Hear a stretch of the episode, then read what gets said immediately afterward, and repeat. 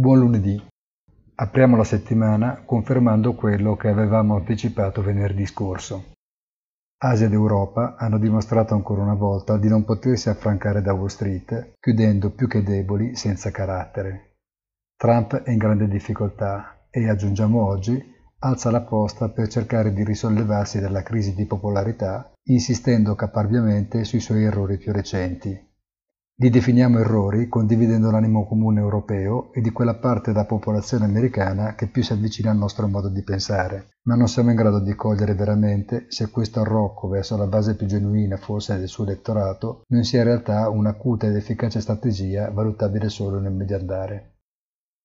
Resta il dato di fondo. I grandi entusiasmi che avevano sorretto la forte rimonta dei mercati sono più precari e un po' per stanchezza, un po' per cautela, un ritracciamento più deciso, ma non allarmante ancora, potrebbe essere la caratteristica del momento. Buona giornata e come sempre appuntamento sul nostro sito easy-finance.it.